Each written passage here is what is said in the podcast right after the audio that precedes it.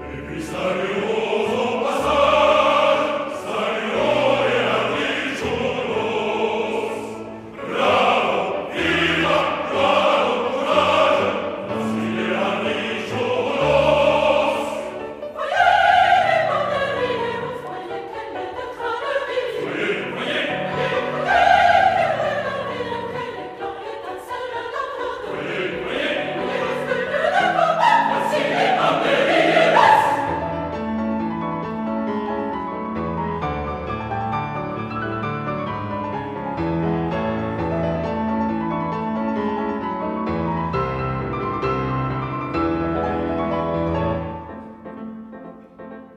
J'ai fait euh, Carmen, que c'est une très belle production au Palais des Sports. Bon, dans le cœur, j'ai dit j'ai fait Carmen, non.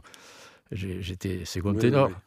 Second ténor euh, euh, dans la production de, de M. Waro, qui, qui, était le directeur du théâtre. Et du coup, j'ai hérité immédiatement d'un déplacement à Passau, en Allemagne. je suis revenu aux sources. Et après, ils m'ont engagé à, la suite pour Turandot. C'est-à-dire, j'étais aux Anges, parce que ça, c'est Carmen et Turandot, c'est des, opéras.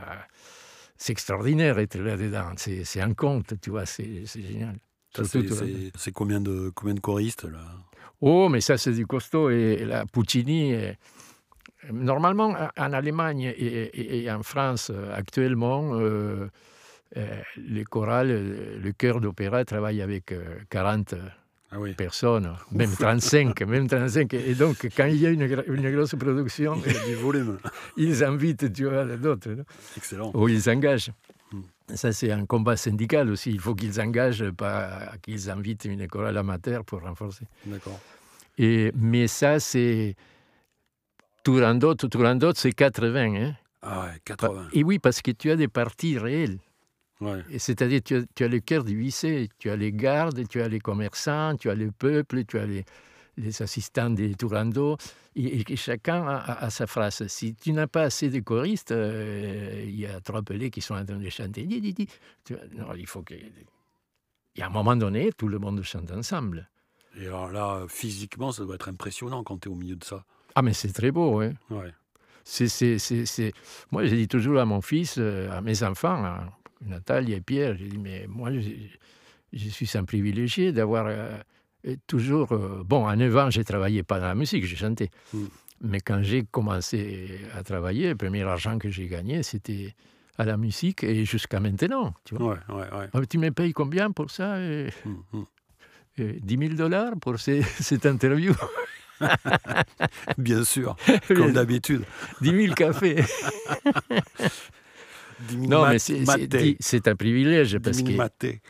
Oui, oh, j'ai oublié de t'emporter la, la gerba mate la prochaine fois. Ok. Et non, c'est un privilège.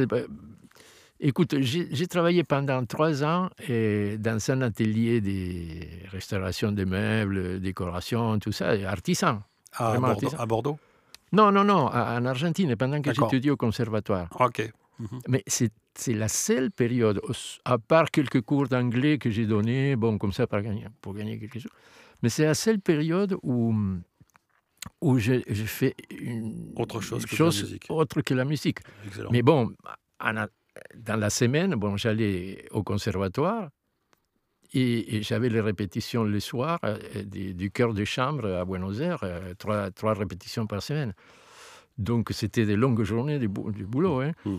Mais c'est le seul moment que je rappelle, que ça a duré environ deux ans, où j'ai travaillé dans une chose qui, n'était pas la musique, tu mmh, vois, et pour gagner ma vie.